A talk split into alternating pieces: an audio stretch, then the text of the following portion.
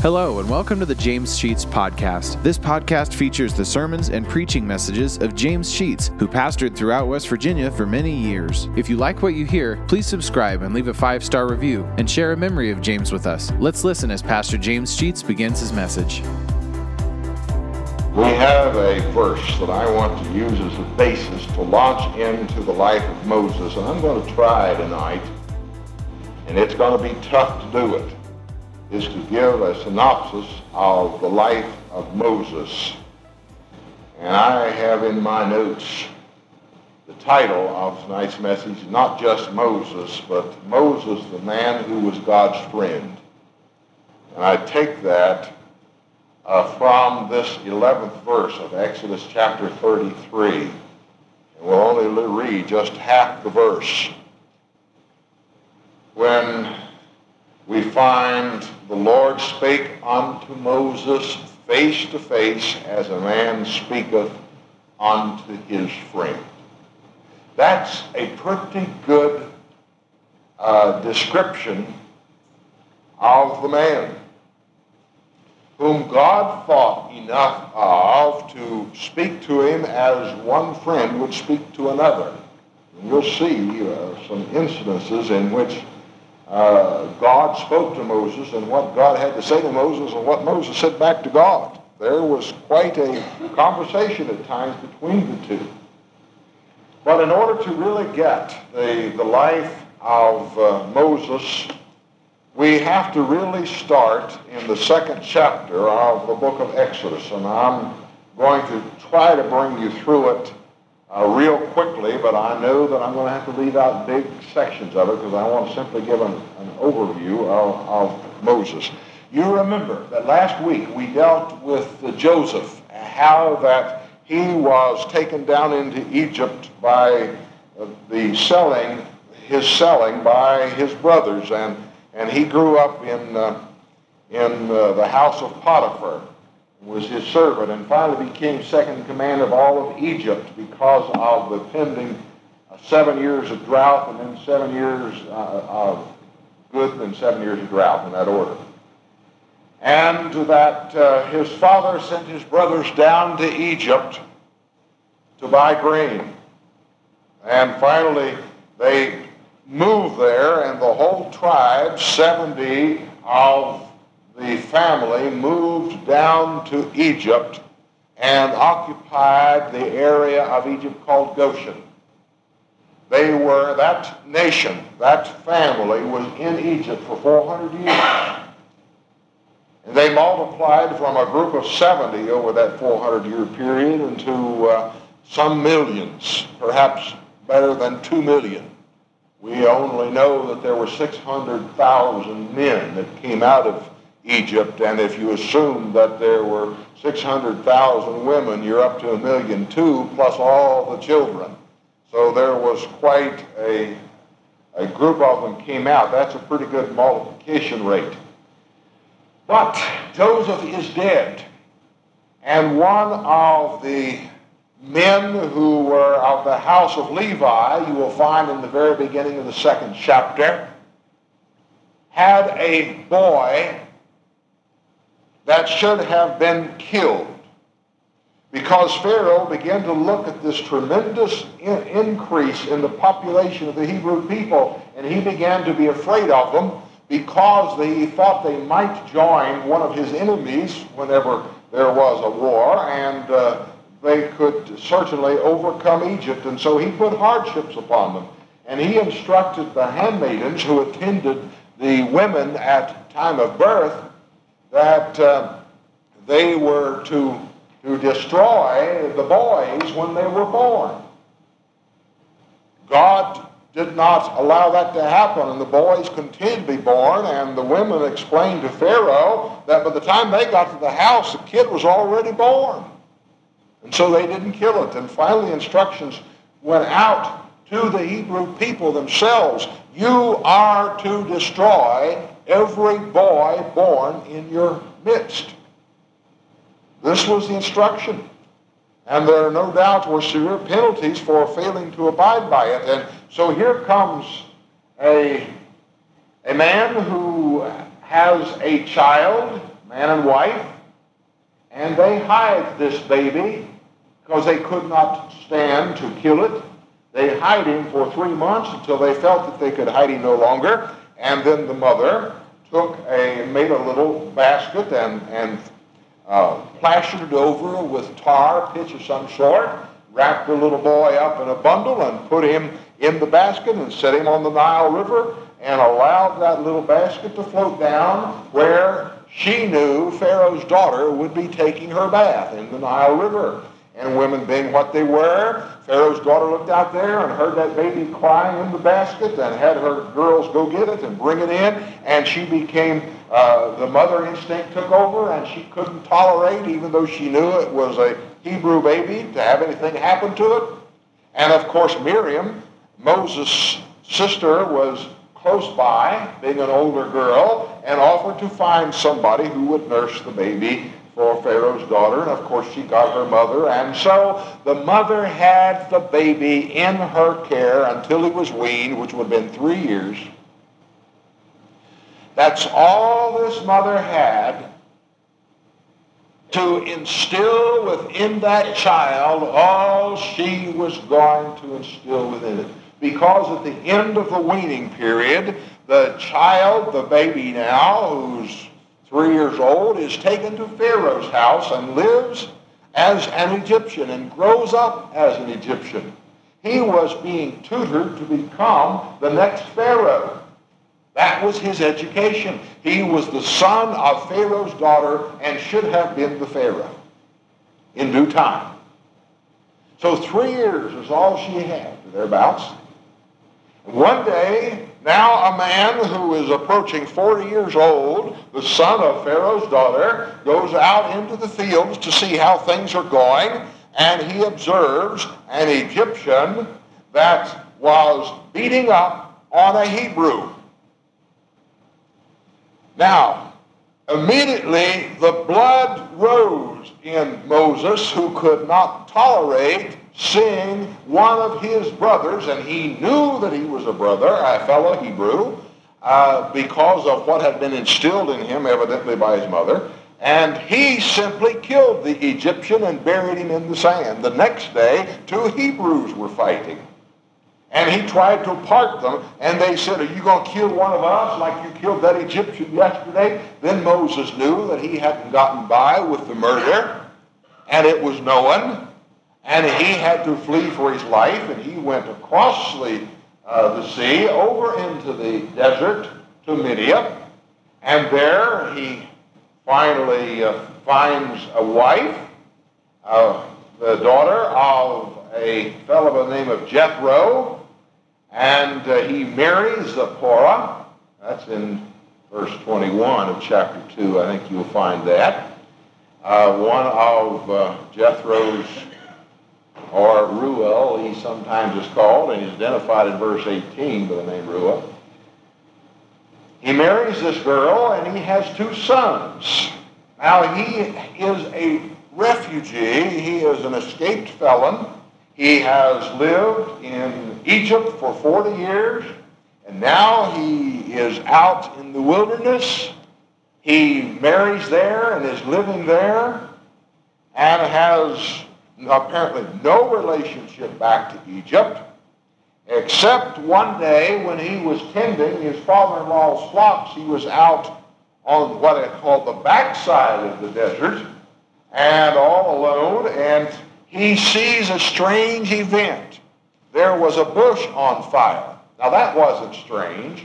They tell us that in that desert, bushes being extremely dry and that high heat will burst into flame just, just for no reason because they're so tender dry. The thing that Moses observed was not the fact that there was bush on fire, but that it didn't burn out. The fire didn't quit burning. It burned on and on. And so he said, I'm going to go see why this bush is burning. So he goes over to the bush to see why it's burning, and a strange thing happens. He hears a voice. The voice calls his name and tells him to take off his sandals because he's standing on holy ground. In other words, Moses, you are in the presence of God. Moses didn't know that he was in the presence of God until he was told he was in the presence of God. And the thing that runs through my mind every time I read that is how many times have I actually been standing in very front of God? Didn't even know I was there. That's holy ground where God is. I think many times we have been confronted by God himself, by the Lord, or by the Holy Spirit, and not aware that we actually were there. The conversation is, Moses, my people down in Egypt are being desperately mistreated, and they're praying for deliverance. Pharaoh was making them make bricks and build the cities of Egypt. Slave labor. They were being put to this task for two reasons. Number one was to build the cities, but more importantly was to hopefully reduce their numbers. Men who were being worked 18 hours a day or whatever their times were would not have time or would be too tired to be producing families, and so he could reduce the number of boys that were being born, and therefore the number of his enemies should somebody take over the country or attempt to. But God says, Moses, I have heard their cry. Be absolutely sure when we cry to God, God hears. He is aware he wants us to make our pleas. He wants us to tell him what the situation is, though he is fully aware of it. There is a tremendous desire on the part of a father to have the child ask. You all know that, or a mother. You know what a blessing it is to be able to say yes when a child asks. And God has that ultimate desire for his people, his children to ask and he has heard them, and he has a plan to deliver them now away from the Egyptians and bring them into the promised land. He has that plan in mind, and he is tapping on the shoulder of Moses and saying, Moses, you're the man that's going to do it. God uses people to do his work. He uses men and women to send them out to perform his work. We do not see him doing it otherwise. If people are going to be saved, it is not by what angels might do. It's by what men are going to do. And I use men in general term. People. He has selected us to be the ones who carry his word wherever it goes. If we don't carry it, it does not go. Somebody said when it came to the uh, uh, preaching to the American Indian, if God wanted them saved, he's perfectly capable of saving them all by himself. We don't have to go out to do it. Well, that's, that is narrow thinking. God can save them, but he has honored us by giving us the task to preach the gospel.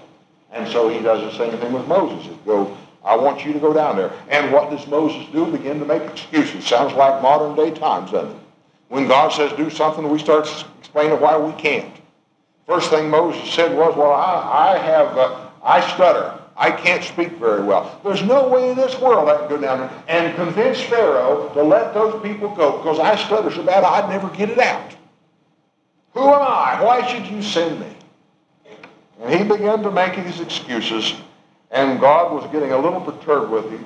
And he said, Now look, your brother speaks well, Aaron. He is still in Egypt, but he's on his way to meet you, to find you. And so Aaron comes and finds him, and Moses runs out of excuses, and Moses goes down to lead the people out of Egypt. Now we are well acquainted with the fact that Moses and Aaron went before Pharaoh and started performing uh, the various plagues that approached Egypt. There were ten of them. I'm not going to talk about them. It would, it would take too long to, to talk about all the plagues tonight that happened to Egypt. But the last one is very important. Moses would say to Pharaoh, God says, let my people go. The first thing Pharaoh said was, well, who is God that I should pay any attention to him? And finally it got down to the point that Pharaoh wasn't quite so bold to say that, and he, he was getting tired of all the plagues and the suffering that was undergoing, boils and flies and lice and, and frogs and blood that was, uh, water that was nothing but blood and, and darkness and on and on and on things went. And so he would say, all right, you can go. And then he'd change his mind. Until finally, God said one last time, I am going to strike death in the home of both man and animal in all of the land of Egypt. If we had time, we'd talk about those plagues a little bit. First part of the plagues didn't affect the Hebrews, only the Egyptians. And finally, it got down to the point that all of them are going to be affected. The last one was the instructions that you must be covered by the blood of a lamb. And he instructed them, the Hebrews, to kill a lamb that was perfect, to prepare the meat to eat, to smear the blood on the door lintels outside your house, to have your shoes on, your clothes on, your things packed and ready on a moment's notice to march because in one night the death angel was going to pass over Egypt, an angel whose responsibility is death, and he is going to kill the oldest son in every household in all of Egypt, whether it was Egyptian or Hebrew, even including the animals in every home that was not inside covered by the blood. And you know that statement has never changed yet.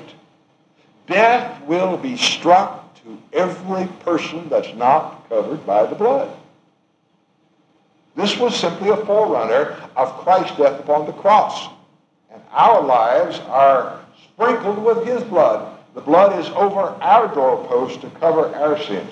When the death angel passed over every home that did not have the blood sprinkled on the doorpost and the people were inside that house, the oldest of that family, child, died, including Pharaoh's son. This brought Pharaoh to his knees and he said, Go on, get out of here, run. And so they did and headed toward the, the Red Sea.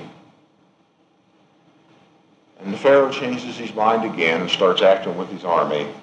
And there are these, I'm going to say 3 million because we don't know exactly, but approximately 3 million people on foot with their possessions on their back and in little carts and being pulled by their donkeys and all of this stuff and their, their sheep and their cattle and whatever else. Can you imagine this tremendous horde? And there they are faced with crossing that sea.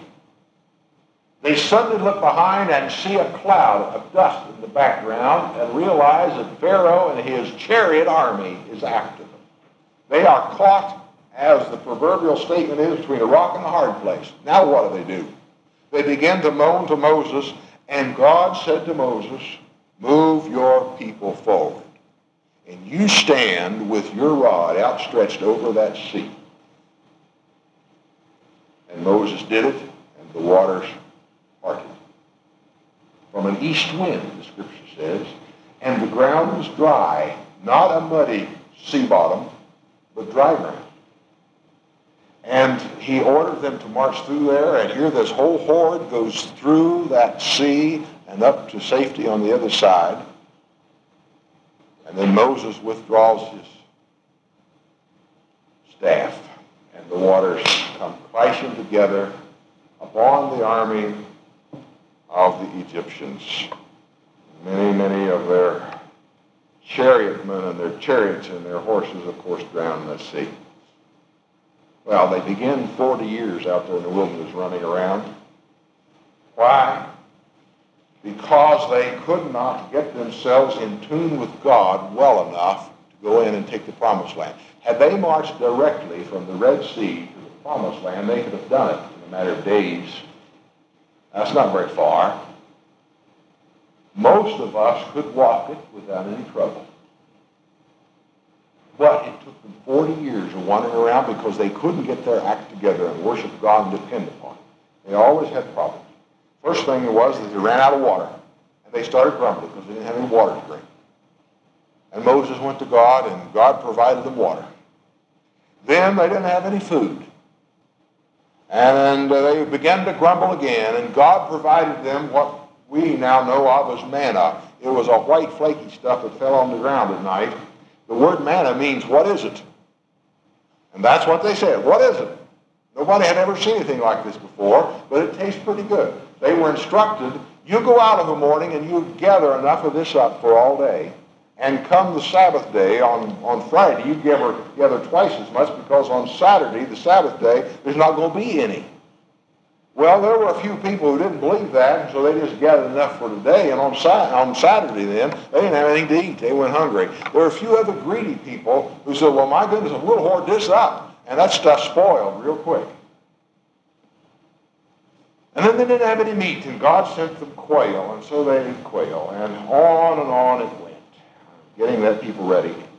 Nobody entered the promised land that had come out of Egypt, with the exception of two people, Joshua and Caleb, who had remained faithful. Even Moses did not get to go in God let Moses look into the promised land, but because of Moses' attitude on one occasion when he uh, took credit for providing water for the people, God would not allow him to go in. He did not give God the credit, but he took it himself. Forty years they wandered. During that 40-year period, the laws were established. The methods of worship were established. And when the people finally went into the promised land under the leadership of Joshua, they were able to conquer because they were now ready. I want to conclude, and I know this is extremely quick, but I want to go to the end of Deuteronomy.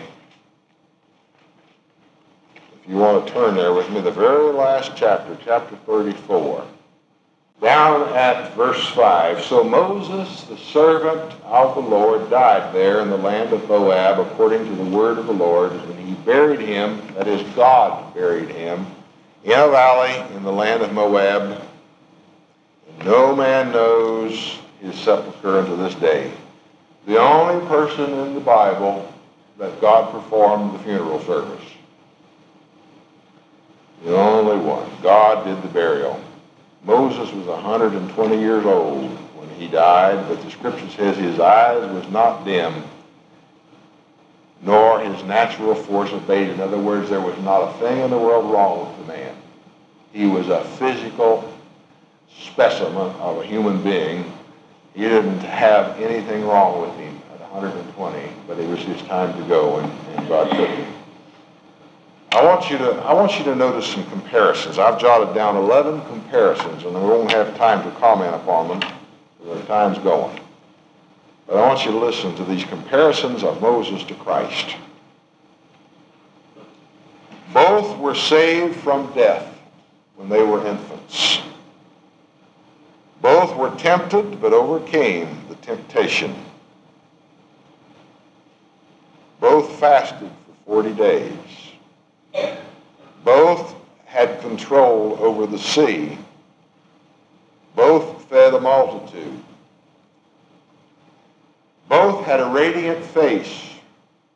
You may remember when Moses came down from the mountaintop after receiving the Ten Commandments, which we didn't have time to discuss.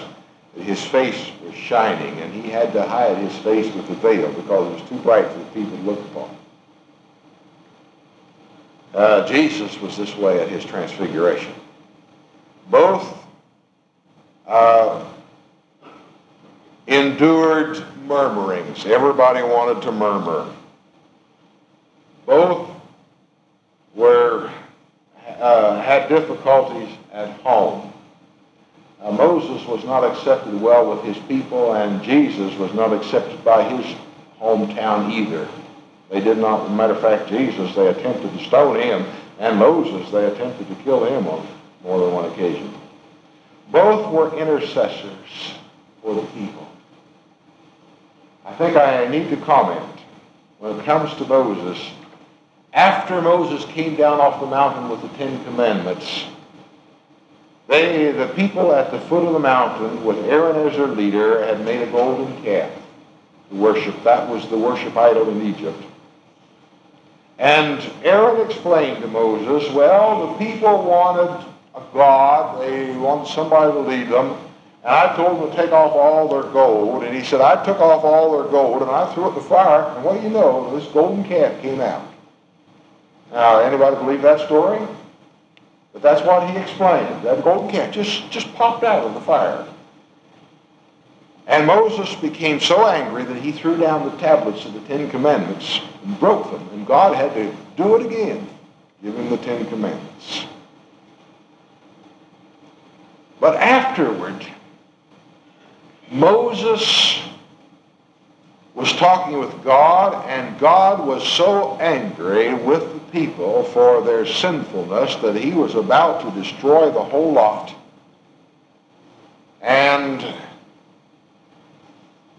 in Exodus chapter 32, we find that Moses went to God and asked God to forgive them. And he said, if you will not forgive them, then you just take my name off the roll. And God responded to Moses' plea and forgave the people for their sins. Oh, I'll preach a sermon on taking the name off the roll one of these days. Jesus was an intercessor as well, and he pleaded in the garden for us. Both Jesus and Moses spoke for God. It's interesting that both of them at one time had 70 helpers. Jesus had 70 that he sent out into the highways and the hedges to preach. Moses had 70 elders that served him in the establishment of the government. Tremendous parallel. There probably is no greater individual in all of the Bible save Jesus himself and Moses. Probably, in my mind, the greatest individual in all the Bible. And I base that statement on that verse that I read as the text, chapter 33 and verse 11, when it talks about Moses and God speaking face to face man speaks with his friend. I don't know how close any of us would come to that, probably not very close. Here was a man of God, not a perfect man, a man who had murdered, a man who was weak in faith, a man who assumed responsibilities and claimed things in his own name that he should not have. But nevertheless, a man that God would talk to face to face and set up a nation that would bring the Lord Jesus into this world. Let's pray. Thank you for listening to today's message. If you like what you hear, hit the subscribe button. You'll receive automatic notifications and downloads when a new message is added to the podcast. Also, please leave a five star review and take the opportunity to share stories, memories, and appreciation for James Sheets and how God used him to impact your life. If you'd like to know why and how this podcast got started, check out our first episode. Lastly, if you want to donate to help offset the cost of operating this podcast, you'll find a link to our PayPal account in the podcast description and email us at james.sheets.podcast at gmail.com. Thank you for listening, and remember to trust in God for today and for all of your tomorrows.